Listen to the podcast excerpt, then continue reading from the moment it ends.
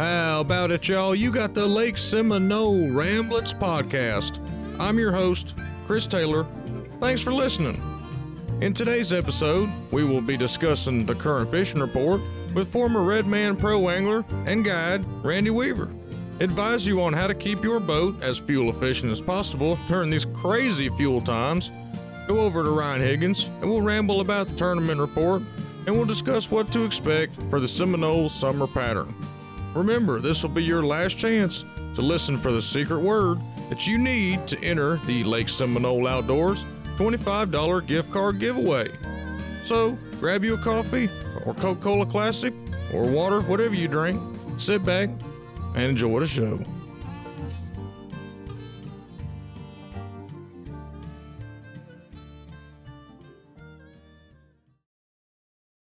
Water conditions. Flint River has its normal slight stain, 84 86. Spring Creek, there is a slight stain in some areas, otherwise, it's clear, 85 87. Fish Pond Drain, clear, 85 87. Chattahoochee River, stained, 84 86. Water levels continue to yo yo as rainwater flows in downriver from the rest of the state. Peak high was 77. The low was 76.2. Water level at publication was 76.5. Does everybody, um, does everyone know what BOAT stands for? B O A T. That's bust out another thousand. Uh, we usually joke around about this uh, when referring to repairs. It's literally a hole in the water that you throw money into. Uh, we shouldn't be using it to talk about putting fuel in it. Uh, it's no mystery that this seemingly never ending rise in fuel prices, it's really put a dent in our wallets. Uh, with fuel topping $5 a gallon in most places, and we're just talking about 87 octane. We're not talking about non ethanol fuel, which could be 50 to 75 cents higher than 87 octane. It's becoming a lot harder and harder to fill up our boats and not go completely bankrupt. And see, we're freshwater guys. I'm not even talking about saltwater guys. I, I know if we have any saltwater guys listening, they're going to say, y'all ain't got nothing compared to what we have to fill up for. Trust me, we feel y'all's pain. We, we, we're glad we're not y'all. Uh, but coming up with topics for today's show, this one seemed like a no brainer to me. And I feel comfortable talking with y'all about fuel and engines as I'm formerly a automotive master technician for a domestic automotive manufacturer, as well as attending a technical college for automotive technology. So, yeah, it's not boating, uh, but the concepts and the technology are the same. So, first thing, let's look at the fuel tank. This is the stored energy reserve for the entire machine. Uh, there's a limited, varying amount of energy that you can get from this tank. Uh, the variation depends on how much demand the user and the machine puts on it, environmental conditions, um, and the fuel level inside of the tank. So, talking about the fuel tank and the fuel level, it's best practice to keep your tank as full as, as possible, as full as you can keep that thing at all times. Uh, yeah, it affects your speed. Yeah, it affects your plane off time. You know, I totally get it. But just hear me out a second.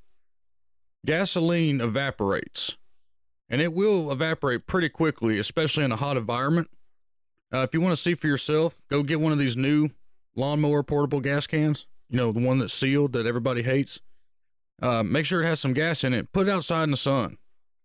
You'll come back and you'll see that it, it has expanded and it looks like it may blow up. All that expansion is because of expanded vapor. Uh, that gasoline was in there, it was evaporating, there was nowhere for that vapor to go, and it builds up pressure. Uh, that expanded vapor is completely useless to us. Now, we're talking about a boat scenario. In a car, it's a little different. They have a system where they can burn that vapor but uh, in a boat, vapor is useless. So that used to be liquid gasoline that we could burn. Now it's vapor. So if you keep your tank below full, you allow that empty space in the tank to become occupied with fuel vapors. So keeping the tank full prevents vaporization. Uh, we've all used portable gas tanks. Um, does anybody remember when they weren't a huge pain? Uh, they used to have a little vent and you could just pour and didn't have to hold the mechanism and get gas all over yourself and cuss and all that stuff. Just try to use a gas can. Uh, the reason that is, is in 2012, the EPA brought some new regulations that went into effect, and that restricted the release of gasoline vapors into the atmosphere. Uh, fuel tanks, boats, power sports, eh, basically anything that could vent fuel to the atmosphere got this restriction. Um, so chances are, if you have a 2015 or newer boat, your fuel system is pressurized um, and will not vent fuel vapors uh, like the old boats did. So you can look at like a 80s, 90s Ranger and see on the side of the boat where there's a, a literally a vent right next to the fuel cap. So along with these vapor restrictions came new fuel line restrictions. Uh, new marine fuel line must be U.S. Coast Guard type A115. So that specific fuel line is designed to limit the amount of permeation over time through the rubber. Uh, of course, it's not something we could ever see. It's just microscopic and all this stuff they have to do tests and all that with. Um, along with this design comes uh, the ability to handle ethanol blends up to 85%. That's um, E15. So it'd be 15% um, ethanol. Excuse me if my math's wrong. That's just, it's E15. Um, it's a common tale. We've all probably heard it uh, with the older boaters. Always run non ethanol fuel. And while it is a very wise warning, it's also outdated at this point. Uh, all the older boats manufactured before the ethanol blended fuels were around, um, it wasn't normal manufacturing pra- practice to worry about ethanol. So in the 80s, 90s, you know, even early 2000s, it wasn't common practice to have ethanol in the fuel. So all of these rubber line manufacturers, fuel line manufacturers, O-ring manufacturers, gasket companies, all these, they didn't have to worry about having alcohol in their fuel. Well, now that we've transitioned to having at least 10% ethanol, a majority of the fuel that's out there, they have reformulated all of these gaskets, O-rings, et cetera, et cetera, et cetera, to be able to handle that. Uh, these modern lines, they can handle E15, uh, but you should never run E15 in your boat. E10 and under uh, you should be all right with. Again, check your manufacturer's warranty. Uh, if you're still under warranty, make sure you follow what they say. But when you get out of warranty, you should be all right. It should negate the need for spending 50 to 75 cents more a gallon on ethanol free fuel. Because remember, to be classified ethanol free, it has to contain less than 10% ethanol. So true ethanol free fuel is really, really hard to find. Uh, I've personally been running 87 octane regular pump gas for over 400 hours on my current engine, and I've had zero problems. Uh, knock on wood there.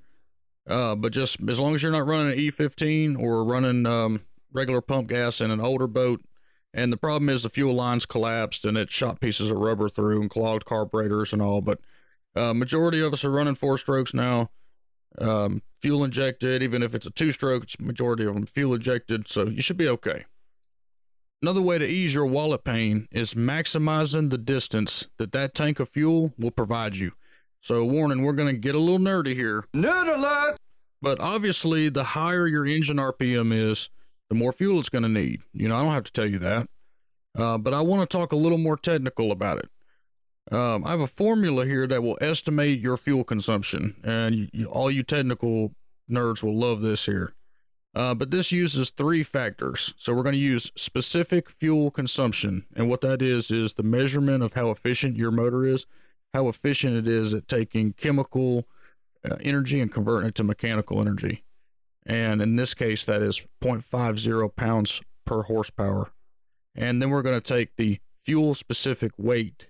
And that's just a fancy name for how much a gallon of gas weighs, which is 6.1 pounds and we're going to uh, use these two and we're going to multiply them by the horsepower and we're going to get gallons per hour. So the, the way that the formula works is you take your specific fuel consumption 0.50 you multiply that by your horsepower of your engine let's say in this case 250 horsepower.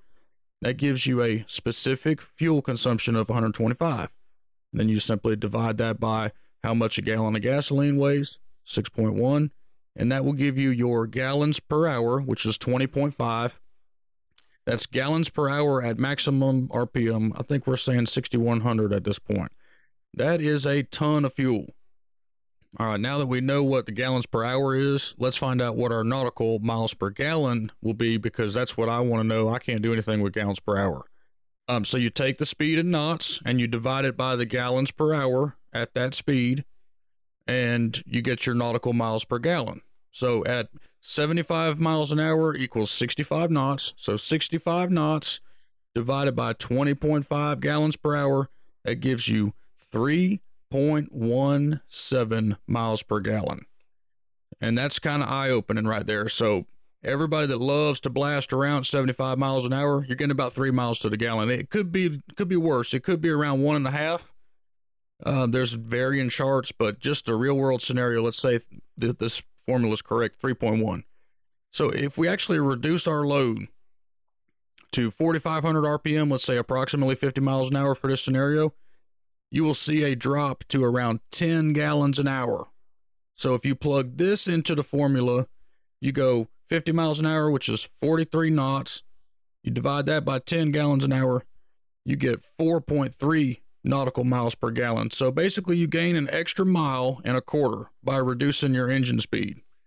This does come at a time cost, of course, as it will take you longer to get to your destination, but your motor will be more efficient and that will be easier on your wallet. You will find better numbers for your specific boat and motor online, but this just kind of gives you a rough estimate of what to expect in the real world. Um, getting on plane, uh, talking about this just real quick, it, that consumes a lot of fuel. Um, so keep that in mind when you're moving all over the place.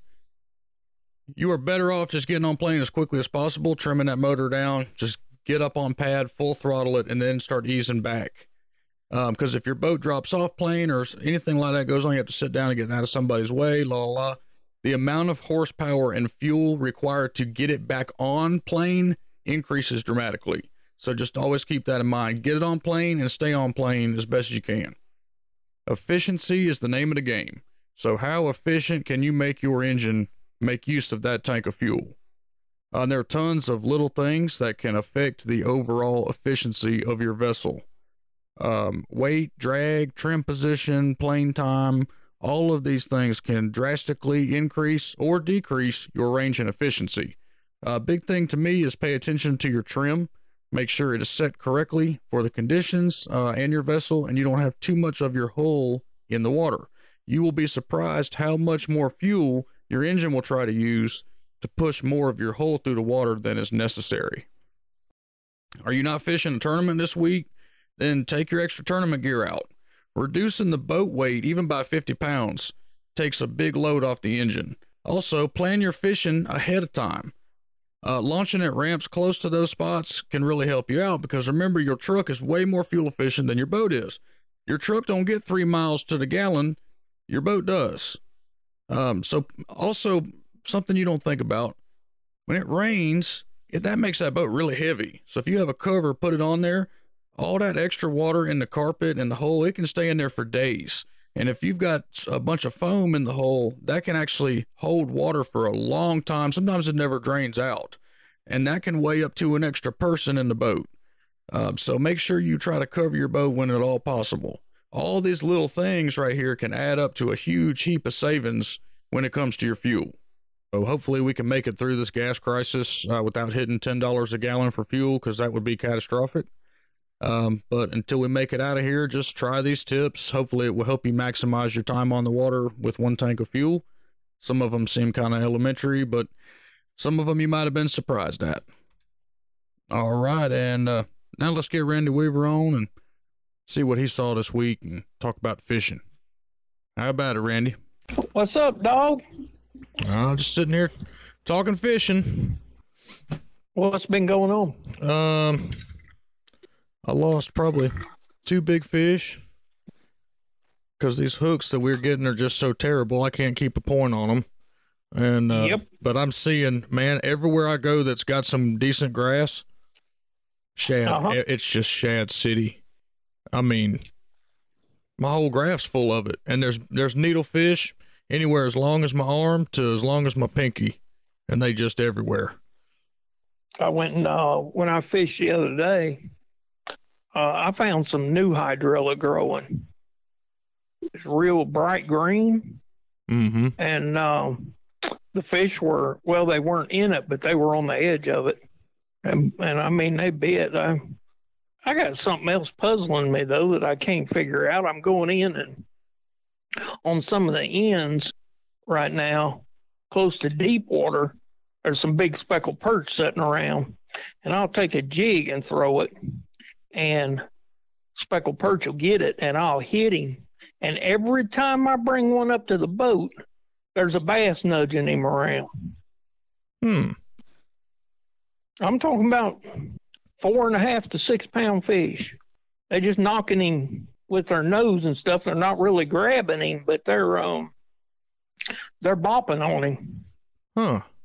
I pulled on a grass point the other day and I was surprised. There was three different good fish that had their nose right on that speckled perch all the way to the boat. You know, I had two follow my spook like that to the boat. I'm talking about nose right up under it the whole way back, Mm-hmm. Mm-hmm. but they won't eat it. That's weird. So I don't know. He knows there's something wrong with the speckled perch because he's hooked, but at the same time he's not he's not grabbing him or anything. So hmm. he might get a fluke. Yeah, something that's just hanging there in front of him. Yeah, something that falls down in there and acts crazy for a minute and then just starts settling back. I caught some on that new hydro on top water. Yeah, I got three bites in the South Creek on a spook. That But those fish were really glued to that grass. Mhm. I mean, they were liking it, boy. I think it's the same school of fish I came across about three days before. And they'd moved about, I'm going to say 150 yards because I went in there where they were at. I stopped short of where they were at and I fished and nothing happened. I went right in where they were at and I got one bite. It was about a 13 inch fish. Hmm. and I thought, these fish ain't here. So I looped around the backside of it and went across the ditch. And when I come up on the other side, I started fishing. I caught one. And then I caught another one that was a good distance from him. And I thought, oh, something still ain't right. And I pulled in a little bit shallower and I hit that new grass. And when I hit that new grass, that's where they were at. Hmm. Because the boat sat in one place, I caught six Oh, real quick. So there's a lot of fish there. That was on the Flint, I assume. Yeah, Yeah. that's what I'm seeing messing around those speckled perch when I catch them. Yeah. But I believe a Senko or a fluke or something, I think I can catch him. I mean, you won't catch three of them where the three are at because Mm-hmm. they're not that dumb. Right. But you could catch one off of each place. Mhm. It's uh, probably, well, he'd average from four to six pounds each one of them when you, and I knew two or three places that they were setting like that last year, and I haven't went back and checked them, but I guarantee you they're sitting there again. What are the specs doing? You Oh, caught they've any? been biting. They, yeah, they're biting pretty good. They, they sitting on the grass still. Yeah. I mean, not all of them. I see a lot of them in deep water too when I'm moving around. I'm seeing some in back in the river channel even running around. Yeah, I saw some in the hooch on the river channel, about 22 foot. So they're in both places. Yeah, there was. But when them, but when you see a willow fly hatch, you you can head for the grass and catch all of them you want to. yeah. You can take a, a brown, um, take you a brown curly tail jig and put you a spot of chartreuse on his tail, and then willow flies on there, and they'll bite it twice as fast as they will one that's a shad pattern. I guess that brown, he thinks it's a swimming willow fly or something. I don't know. Hmm. And to me, the closer it is to the color of the water, the better it bites it, where it almost blends into where you can't even see it. Right. He'll sure bop that thing. Hmm. I like it to either be brown with chartreuse on it, or the main thing, the what I like better is a brown with an orange. I'll reach with an orange marker and mark the very tip of his tail bright orange, Yeah. and um, it kind of turns into a brown down in the water too when you look at it. Ah, okay. But he sure likes it. Hmm. You'd be surprised how many bass this time of year. If you take a um green pumpkin. Take you a green pumpkin green swimming worm Mm-hmm. and put some orange on his tail and swim that thing. You'd be surprised how many fish will hit it. But he'll flat hit it. If we just threw around hard spots more in shallow water this time of year, we'd be surprised how many bass we'd catch because of the brim up in there. Yeah. There's a bunch of shiners hanging around the sand too. I mean, seen a, you've been seeing that too, or no? Yeah, I've seen a lot of wild shiners, and that tells me there's some fish bedding of some kind up in the. I've been seeing a lot of uh, white looking fish. I don't know if they're carp or what they are. Hmm, Tilapia, maybe. That might be. I don't know what they are. Yeah, they're hanging out on the ends of the grass. Yeah, Yeah, I've been seeing them too. I think it's tilapia. Going down there around Stinking Island. There's a bunch of them. I was down there at um, Stinking Island and caught two big tilapia on spinnerbait. Oh, really?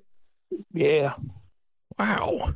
and I had two more hit it. I know that's what it was because something hit a spinnerbait like that. You don't stick it, man. I mean, he jolted that thing, Damn. and um, but I caught two, and one of them about two foot off the end of my rod, and I'm I'm going to say they were around five five and a quarter pounds. Carried two people yesterday, and I said, "Now be ready. We're gonna catch like a three pounder. He's gonna fight like a six. The guy was like, "Really?" I said, "Oh yeah." And first fish he hooked, he was like, "Man, you wasn't lying. That thing is mean." Yeah, You know they they looking pretty good to me. The ones I caught the other day. Yeah. Uh, I only caught one. I was catching a bunch of two, probably two and a quarter to two and a half pound fish when I was catching those, and then I caught one about five and a half, and uh, he's right in that grass with them. Mm-hmm. But that fish was in excellent shape. Eyes were clear. Fish looked good. Yeah. Good. I I'm caught, wondering if there, I'm wondering if there ain't shrimp in that new grass the way they was acting. I definitely seen a bunch down uh, south end of the creek. There's been a bunch of shrimp down there. Mm-hmm. I'm still catching catfish by the bunches. Mm. They're hitting the spinner bait. They're hitting the jig. They're But I haven't been throwing a spinner bait. I guess I need to bust it back out. yeah. I threw it. What I've been doing is throwing it early, right at the break of daylight, Mm-hmm. and I'll usually get one big fish on it. Hmm. I say big. She'll be bigger than four and a half pounds, Yeah. But they don't last long. I mean, you know, we're under bright skies and Right. Yeah. So the they winds. The winds very little. so they eating that instead of eating the top water. I don't know. I don't understand the saltwater bite this year. It's kind of thrown me off. Yeah. I mean, it's it's it's everybody that I've talked. I mean, you you'll talk to somebody that's caught one here, caught one there, but it's. I mean, like I told my people yesterday, it should be 15 fish on a plug this time of year, not one Right. or zero. Right. That's what I'm saying. Like me, I was, I stood there in the boat and I was standing there looking across there where that new grass was at, and I thought, wow. I busted them on top water, and then I thought, no, I didn't catch but four. That ain't near about 15 or 16 of them. Right. But when you ain't been catching them, you're like, glad them son of guns eat top water just a little bit. I'm hoping it'll change, but I'm not getting my hopes up. Nah, top water won't do too sporty. Right at daylight, right at dark, you can get a bite if you just stay on it, you know. Mm-hmm. but I have quite a few of them look at it. You know, he'll come up. And I can see where he's made a boil under the water, not a big boil or anything, but where he's. Because if you can get them where they'll do a big boil, you know how long to wait before you move that thing again. You can catch that fish. That's right. Yeah, see, my fish that are following it, they're not even boiling on it. They just Right. getting right up on it, and you can see them. You know, the creek's clear. You can watch them pretty much halfway, and they just stay right underneath the whole thing. But if you stop it, they leave.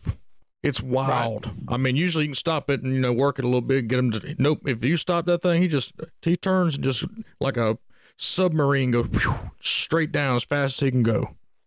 Uh, and I've never seen a rhyme nor reason, but to me, when I see that, there's just a lot to eat. I mean, the fish are just, you know, only reason he's following around is because he's interested. Mm-hmm. Like the speckled perch. He's not grabbing a hold of speckled perch when I pull him off a point.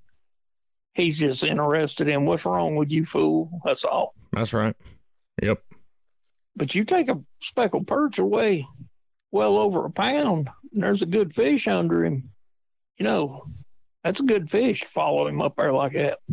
Yeah, there'll be some more of him there. Yeah. Oh yeah, I'm seeing I'm seeing three or four separate fish on not much of a point. I mean, every point I get on, not much of a point, point. I'll see them follow them up there. Right. That's the best way to not catch your bass if you're getting ready for a tournament or something is to pull in and take a speckled perch jig and catch one off of there and see what the activity is. Because when you hook him, you'll find out what the activity is. If there's some good bass laying in there, they'll show themselves. Oh yeah. I never thought about that. Yeah, it's better than throwing something in there to catch him. Yeah, just float up there real easy and put your glasses on and get where you can see good, and then just take and feel around there and get him, get that speckled perch hooked, and then just watch and see what happens. Hmm. You can feel him nudging that speckled perch even when he's under the water. But then whenever you get him up there halfway close, you'll see that fish up under him. Oh wow. Okay. A lot of times he'll push him up. You know what I mean? Like a speckled perch, our speckled perch here, they'll jump like a bass will. Mm-hmm. But he'll come up on top of the water almost on his side. And if you watch when he pushes, when he comes up like that, you'll see that fish pushing up under him, Oh wow.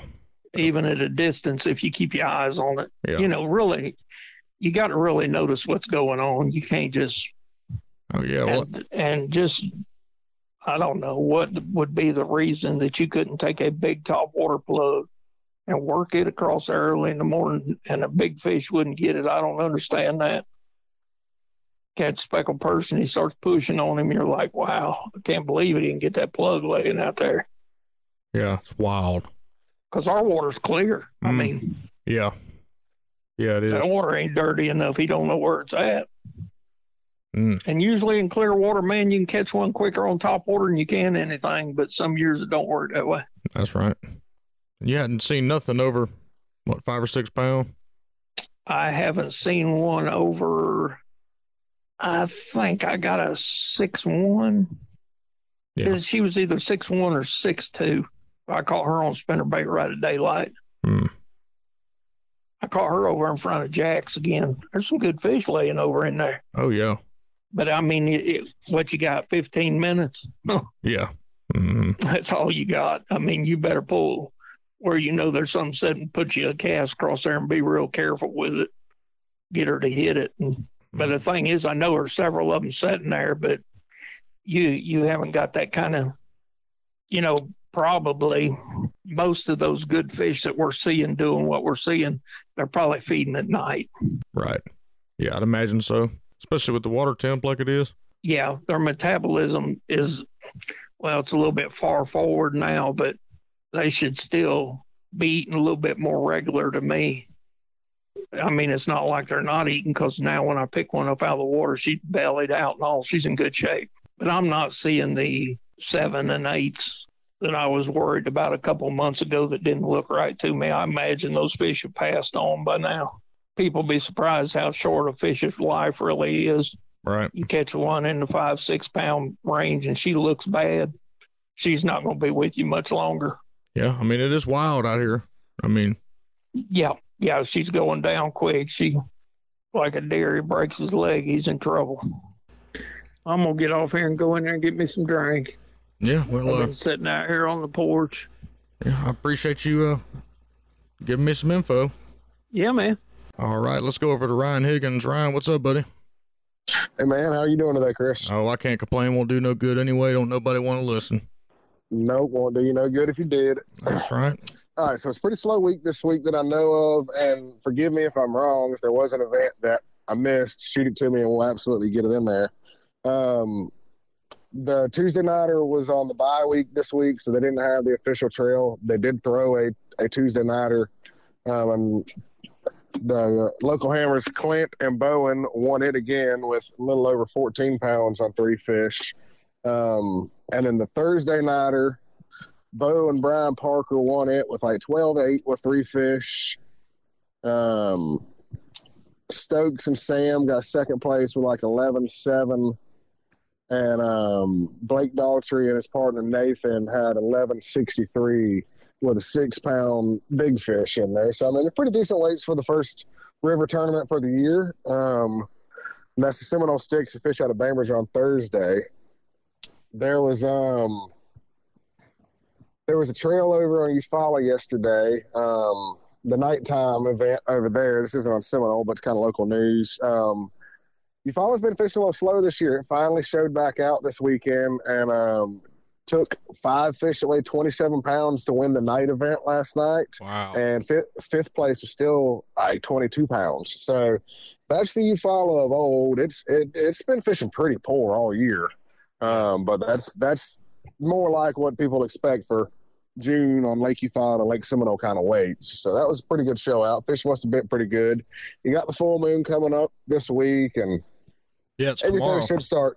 Yeah, yeah, that's right. Everything should start bumping along pretty good. Don't forget, uh, in two weeks now, uh, uh, June 18th, we got Jason Davis's memorial event out of the boat basin. Um, hosted with the CRPT. It's their normal event as well, but it is an open event. Anybody can fish it. All money raised is going to benefit the family, and um, there will be great prizes given out. Like uh, we gave out a, a fishing trip, um, a night at uh, the lake house and then um, I've got some gift cards from work here that I'm giving out $200 gift cards that can be used for gas, groceries, whatever you want. There's a bunch of stuff going to be given away on there um, on that event. So that'll be a good one. It's out of Bainbridge, $60. I believe I saw they're going to have food. Don't quote me on that, but I'm pretty sure that I saw it was mentioned that we'll have food at weigh in. Um, that's out of the Bainbridge, Bainbridge Boat Basin.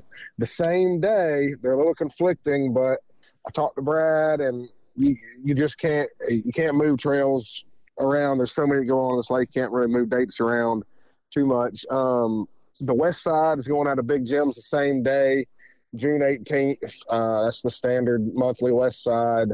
Um, that one, I'm going to go ahead and put my money down and say 18 pounds on three fish. Yeah. Oh yeah. 18 pounds on three fish. The way that lake's been fishing right now, they're going to be three days, four days after the full moon you better bring your big boy pants. Yeah, it's going to take a sack, and I bet it'll be an eight pound big fish. Yeah, the lake's been a big fish factory for the past man, really since February. I mean, it's been crazy the amount of big fish. It's been, been a good out. year. Yeah. Yep. There was a slow week here and there. It's always going to happen, but as a whole, I mean, she's been showing out this year. She's doing good. Um, on another note, I did get confirm- confirmation the drip system has gone into effect on Spring Creek. Actually, it's been a while now. Um, they ran it for about a week and they cut it off and they're supposed to monitor it for six months. So pay attention to the creek. We're super curious as far as what you see, what you have noticed on the creek, how the fishing's been. The fishing's not good on the creek right now. But we really want to keep up with this and see how it's going to go because this was a big deal back in the early 2000s when it happened the first time. I've heard they're managing it a little different this time. They ran a bigger drip. They're not running it continuously. We yeah. want to know what your experience is with this whenever you see it. Um, no secondhand information. No, my uncle Bob told me that cousin Jeff saw it and there was dead fish by it. Firsthand experience. We want to know so we can keep up with this. Good, bad, ugly, whatever it is. It may be the best thing that's ever happened to Seminole. I'm very, very nervous because I've seen what it did when I was young to the duck hunting and to the bass fishing there when we owned the sporting goods store. So it is in effect. Let's keep our eye out now and see what goes yeah. on, good, bad, or indifferent with it. I figured that it was going on. We uh we come over Spring Creek Bridge. Uh, I guess what was last time we talked about this? Maybe a month ago, maybe 2 mm-hmm. weeks after we talked about it. Uh, we drove over Spring Creek Bridge, and I'd noticed all the uh, you notice the sawgrass and the hyacinths and stuff all around uh, Mm-hmm. Was that Decatur Lake up there? It's all dying. Yep. So I figured yep. it was still going on. I mean, we just get so many conflicting, you know, like Ryan said, secondhand. It's it's on, it's off, it's not there. Some it's there. Someone knocked it down. It's not, you know. So, yep, sounds like it's on. So we'll see what happens with that. Maybe I don't know. Maybe it is going to do do good. I had another guy tell me that the Corps said it was um, the hydrilla in this lake was herbicide resistant, which you know who knows what that really means. But the good news is, if y'all let us know what you're seeing, um, we can report it to um, Miss Amelia, and um, she actually is the biologist for the uh, area, the Albany area. She handles uh, Seminole, Tired Creek, Eufaula, a couple other places. But she reached out to us and just uh, gave me her contact info just in case we hear of anything or see anything that needs her attention. Um, and she is separate from the Corps. She doesn't handle any of the grass spraying or any of that stuff that's going on. But she did tell me that they've been working pretty hard at Eufaula uh, to try to rebound the fishery. And based on your report here a few minutes ago, it sounds like it's finally starting to rebound a little bit. But um, I definitely was happy to hear from her. That way we can relay what we're seeing about the drip if anything's going on with the fish. Um, which brings me, you know, last what was it? Two episodes ago, we were talking about the sores. Mm-hmm. And she said Yep. she's had a couple of people report it to her. And um, so they are actually looking into that. They do think it's some kind of sickness. Um, they just don't know what's causing it. So if we see any more, she requested for us to take a picture of it so they can kind of research it a little bit better. So we appreciate her reaching out. And uh, anyway, what about uh, what about the summer pattern, Ryan? Um, Yeah, the lake is uh a little different than it was last year. We don't have as much grass. We talked about that last week. So you're having to kind of do something a little bit different than your normal Seminole summer. So uh what's your strategy for this summer? What you've been hearing or talk to us about what you're going to do. Well, it is officially summer now. The schools have started showing up offshore in full force. You got your brim bed wolf packs that are there. You still got some brim beds going on, especially on this full moon. That's another thing to look at. But one thing is, the Seminole is a lot different this year on the amount of grass in the lake. Is there still a lot of grass in that lake compared to other places? Absolutely. But it is not at the normal full topped out mats of hydrilla. In fact, I have found very few, as of last week, very few topped out mats of true hydrilla. Lots of pepper grass around, a little bit of coontail mixed with some pepper grass and hydrilla, but those big cheese mats just aren't there yet. Yeah, they're, they're Um, few and far between. There's maybe maybe 10 that I know of. I mean, they're they're not everywhere. Right. Instead of just Sealy's being completely topped out like it should by now with that yellow film over the top of it, where Right. just pun- punching and flipping.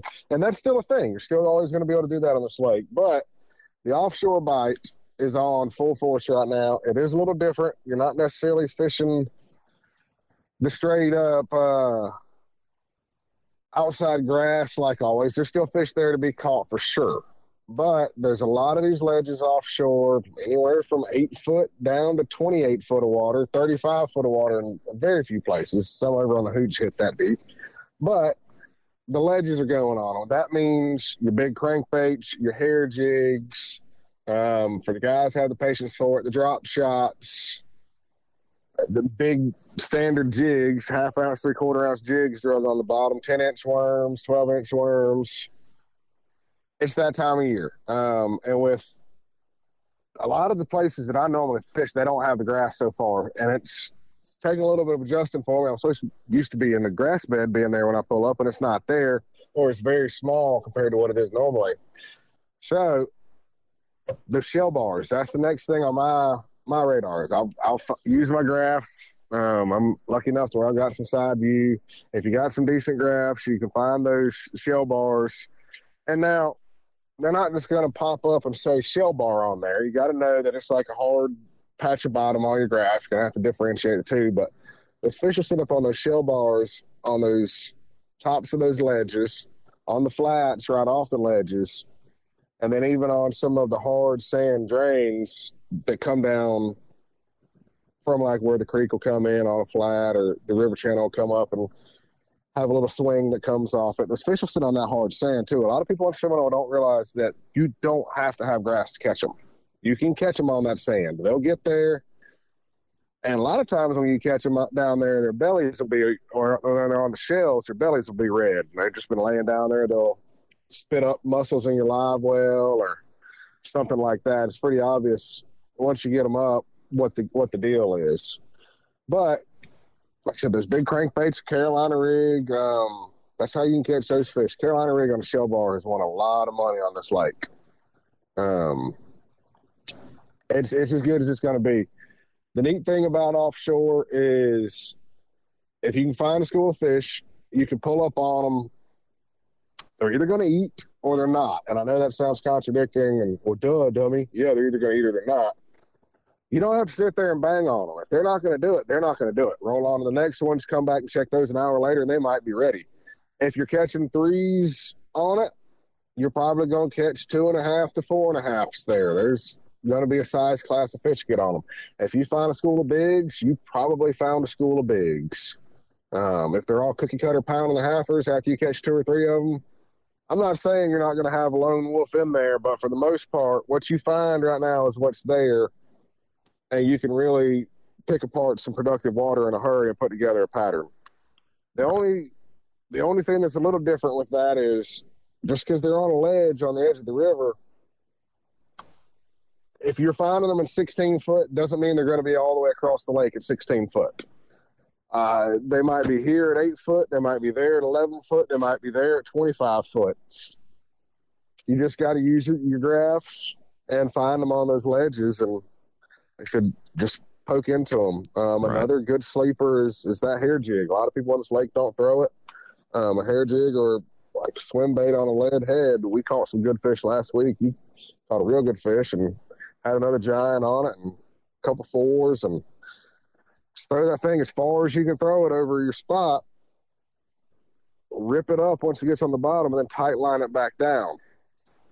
95% of the time, I think you'd agree with this, they're either going to thump it when it's going down or it's just never going to hit the bottom. And when you mm-hmm. come tight to it, fish are swimming off with it. Right. Um, they're gonna they're gonna eat it when it's falling. Yeah, they're gonna hit it on the fall or just as soon if they do eat it on the on the rip, it's going to be the second you start to pull that rod up, they'll load up on it. Yeah, and that's because they're sitting there looking at it, wondering why it's not moving anymore. Right. Uh, like I said, they're that's a neat bite. That's a way to catch some absolute giants if you hit on them right. A big worm's never a bad bad idea, but but it's the summer. Um, don't forget about those offshore yeah. fish. Chicken I know a lot spoon. of us are doing it. Yeah, flutter spoon. Uh, yeah, that that that Nichols flutter spoon, man. Don't be telling them that. You know, I got one. I keep one of those tied on.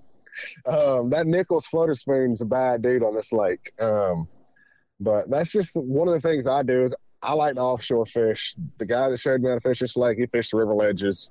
I know Chris is a little different. Chris, why don't you give us your aspect of it and what you're looking for? You like the, the offshore stuff too, but you're also pretty comfortable up there shallow on those grass lines. Yeah, I like to. Uh, I can do a lot of it, but I prefer to be shallow if I can. Um, which I'm kind of clumsy. It ain't a good thing because I can be sometimes too loud in the shallows. But um, what I'm seeing, like we talked about the grass, you got to find some, and it's got to be good stuff. And by that, it doesn't have a lot of slime in it. Um, and there's got to be a lot of activity. So like which I'll say it because this is the most popular spot in the lake. This ain't giving anything away. I was at the Indian Mound yesterday, and on top of the mound on the sand, there was probably 40 shiners just in this one area that I was looking at. And there was needlefish there, and then two foot off the uh, off the last bit of grass, it looked like looked like my graph was broken it. There was so much shad there, it was unbelievable. And it wasn't bass pushing the shad up, it was needlefish. The bass was still hanging up in the in the grass. And so you got to find the grass what I'm getting at. It's got to be good stuff. And there's got to be activity. If you find all that going on, work it. And um, like Ryan said, you, you let it fall and snap. We're, we're throwing swim baits, worms, whatever, but you got to pick through that grass. Um, vary your retrieves up too. If you're not getting bit like that, try st- a steady retrieve and see what happens. But the amount of shad, I, I think this is like what Randy was talking about last week. These are hatchlings, and it's just it's mind blowing. I'm gonna put a, a, picture up on the report so y'all can check it out on our website of one of the graphs. But uh, that's what I'm looking for. And unfortunately, it's got to have something that's topped out. I don't know if that's something I'm just seeing or I'm just imagining that, but you go to some scattered stuff, they might be there, but you can rely on stuff that's got topped out stuff in it, spots that have topped it. excuse me, spots that have topped out stuff, and it's Well, it just gives them that shade. yeah, and it's it's just weird. You know, some of my areas have none of this. I'm I'm used to some good, at least some good clusters that are topped out, and um, so you just have to move and adapt and uh, find the stuff that you're used to. It's just not. To be honest with you, it's not producing big fish. I mean, you see what happened at Gambler, um, which I know they're just off in some deeper water that I hadn't hadn't targeted. I mean, there's some good five or sixes, but the tens, um, you know, they've transitioned offshore. I'm pretty sure. So you're going to have to do what you're talking about. I mean, you saw how what top six, top ten, or whatever in Gambler they was all fishing offshore ledges. So Yeah, for the most part. Yep. I mean, there's always going to be, and I'm a firm believer in this. There's always going to be ledge fish. There's always going to be shallow fish. But Absolutely. I think Especially you're on gonna have to- Seminole. yeah, but I think you're going to have to do a lot more work to find shallow big fish right now than you are finding deep ledge fish. So it's up, Yep. to, it's up to you. But and that's not saying they're not there because they are. I mean, I carried uh, two people yesterday. We got on some big fish. We were on some three and a halfs. There's plenty of three and a half wolf pound, wolf packs around. Um, and then maybe a lone five or six that's mixed in. But um, if you find grass that's dropping off at 20 foot on a ledge, then you found the trifecta of everything. And that's an even harder unicorn to find right now is 20 foot point ledge with grass all the way down it. Um, I will say the frog fishing has been a little lackluster this year. It's top water in general. Um, I, I'm sure there are people that are, oh, y'all just y'all are terrible. You can't catch them, and that is Mm. true. Sometimes we are terrible. yeah. But I haven't had a fish eat a frog yet this year. Since well, I take that back. Since like they were spawning in March, I haven't caught a frogfish yet. Yeah. I haven't heard very many frogfish being caught. I know there's some, but that grass not being topped out where I'm used to fishing it. Yeah. It's I don't know. so the springtime, and that's what Randy said last week. The springtime topwater bite, and even in my, my experience, it was phenom. I mean, you didn't have a problem catching Yeah. them. But ever since um, May, now there's there's days. Don't get me wrong now, because like you said, they're going to say Christmas. there are days where you can catch some on. You know, I had three bites on a spook the other day, but and I was I was telling my customers yesterday, this should be all we're throwing is a plug. I mean, because you you Mhm. know from from May until August, all I throw is a plug, and I catch them at one o'clock in the afternoon in twenty foot of water coming up and eating the thing. So, but they're not eating it, and I've seen a bunch of them.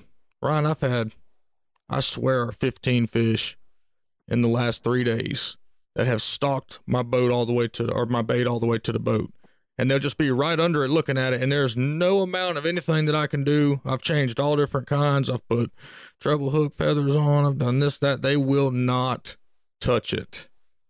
Yeah. And it, it's just, I, who know? I'm not a fish. I don't know. And there could be, you know, I've heard of, of when I hear of topwater bites, it's one or two guys. One guy caught one on a whopper plopper. One guy caught one fish on a frog. One guy caught this. We should be catching 15 on a plug. Mm-hmm. So it's just a, it's unfortunately, and I, and like I said to my people, I'm hoping that it changes. But um, right now, unfortunately, reality is the topwater bite is not very good. And I still throw it because I'm supposed to be catching them on it right now. I got hard headed the other night and Tuesday and the Thursday night and threw a buzz bait for probably two and a half hours of the three hours. ooh, Yeah. And I never got bit on it. And I can always buzzbait catches some giants, but I can always pick away a Thursday night limit of keepers if nothing else on it. mm I, I never even had a boil on it. I didn't hardly have a garfish follow it. yeah. The only thing that I can get them to uh, follow is a walking bait. Mm-hmm. And uh, the only bites that I had was on one that had a uh, feathered treble. And when they ripped all the feathers off, that was it. Right. and I've you know I've pulled all my tricks. If I have one, which this is kind of saying like, oh, I'm I'm good at at tying my shoelaces, but if I have one specialty that I'm very good at, it's topwater fishing. You know, I just I'm very keen. I can see what the bait's doing. I know what I just know how to fish that very good. So whatever. It's, it's your comfort bait. I mean, you, You know- started throwing it in February this year when I hadn't. I don't even know where my top water box was in February. Right. and You're catching them on it. I can catch them all year on it. And I know if they if they show me something, if they look at the bait or they they act a certain way towards it, I know okay, let me change to this color, let me put this on, or let me put a different prop on, or you know whatever it may be. But they will not react. I mean, it's got to be this one type of bait, and you know they just randomly you'll catch some, but it should just be breaking your arm off, and it's just not happening. I really hope in the next two weeks, you know, next week, maybe in a month, we're going, haha, we were wrong. Top water bites on. We had a rod broken half, la la la. But you, the best bite that I've had was on um, sandbars topped out grass, but they were only two or three pounders on a frog, and that Right. was just, you know, three dinks. so Yep. I am seeing a lot of fish uh, stalking crappie schools. Yeah, that's a sleeper that a lot of people know about, but a lot of people don't capitalize on. Mm-hmm. Some of the biggest bass you will hear of caught in this lake or any lake, I don't care where you're at, are by the crappie fishermen. Mm-hmm. There are giants that live in those schools of crappie. Um, you can throw big swim baits around them and catch them. You can rip like a 10XD through there and catch them. There, there's you can throw a big topwater plug because lot this crappie come up early in the day, especially, and they'll eat bait on top. Yeah, DT6 Yeah. works real well with them. It does because they're generally suspended uh, in those schools because crappie aren't really on the bottom like bass are a lot Right. of times. They're suspended up. Yeah, I like to go to. Uh, man, I really don't want to get. Anyway, it's a natural pinch point. I'm not going to give away where it's at, but um, there'll be bass hanging out behind them, under you know, right under them, Yep. and you'll throw that DT6. You know, they come up, feed up. So I think it's maybe that spec coming up to feed up fires everything up, possibly. But he comes up and he hits that DT6, and you know he's two and a half pound spec. Put him back, throw the next, throw the next cast, and you catch a six five. Yeah. And so I don't know if it fires everything up down there, but um, actually, you know, Randy showed me that with that DT6 uh, firing a big spec school up. That's a little speckled perch fisherman's secret right there. Is throw a DT6, um, because it'll will catch the ones where like their eyes are as big as like a quarter. Yeah. You know, I mean, just the ridiculous ones. But uh, And I caught one of those last year of all things on that Bang-O-Lure that I like so much. oh yeah, Like a hammer, like pound and three quarter spec on a top water plug. oh yeah. I, had a customer catch a. It was 1.9 on the scale, 1.89, something like that, on a spinner bait on that Nicholas. hmm And Nicholas catches everything. Oh yeah, yeah. From catfish to both anything that swims in that lake, needlefish have ate it. Bunch of stuff eats that thing. Yeah. But yeah, that's that's pretty much the summer rundown. The June it'll get a little different. July and August now that's a different ballpark. You can still catch them on the, the stuff offshore, but a lot of those big fish will move back shallow then. Yeah, they'll become And- resident. We'll we'll get into that then. But that's we just kind of wanted to give you a little rundown on what we're looking at this year with a little bit of different changes and subtleties in the lake that aren't normally there as far as our vegetation goes. We got a. Uh, I got a text from Mister Don over at Addie's. Now, uh, this, y'all know we talked about Addie's a bunch. This was Jack Wingate's uh, Lunker Lodge. It is now Addie's, and these these fine folks have taken it over and really turned it around. It's a really nice place now. And he reached out last week and donated a fifty dollar Lord have mercy. dinner for two. That's right. Um, so when we conclude the LSO giveaway for this month, we're gonna do the um, dinner for two at Addie's Campground and Marina. So we just want to let everybody know that's something to look forward to. And thank you, Mr. Don. Appreciate you supporting the podcast. We appreciate you, Mr. Don. But uh, Ryan, as always, thank you, and uh, we'll see what happens next week. All right, yeah, buddy, sounds good. I'll talk to you soon. And uh, said, y'all don't forget, go get registered for that gift card uh, from Lake Seminole Outdoors. and we'll let him lead us right in. This is the last day of the Lake Seminole Outdoors. give it away. Just give it away. Just give it away. Y'all, if you have not entered for the $25 LSO gift card giveaway, this will be your final chance to hear the secret word, which is Seminole. So head over to SeminoleFishingReports.com and enter on the giveaway form at the bottom of the page. Uh, the giveaway will be done on Wednesday, June 15th, 2022. Uh, you have to like our Facebook page, Lake Seminole Ramblins, and Lake Seminole Outdoors' Facebook page uh, to be qualified to enter this. So go ahead, hurry up, and then next month we will do um, Addie's. We'll do their giveaway. You've been listening to the Lake Seminole Ramblins podcast. I'm your host, Chris Taylor. Y'all, we really appreciate you listening. You know we're on every major podcast outlet that just about there is, so we'd really appreciate you just hopping over to your favorite one and hitting subscribe, maybe giving us five star review. How about a positive comment? That'd be cool. Maybe hop over to YouTube, hit subscribe, or go to Instagram and hit follow, or Facebook and hit like, or y'all know this is all crazy with all this social media stuff, but we really appreciate you giving us some kind of like or, or plus or whatever it is nowadays. But uh, either way, if you'd like to go catch some big fish, we'd love to take you fishing. Uh, SeminoleGuideService.com. Big fish are eating. Just takes a little bit of work, but we can get it done for you. And uh, guys, thanks for listening. Tune in next week.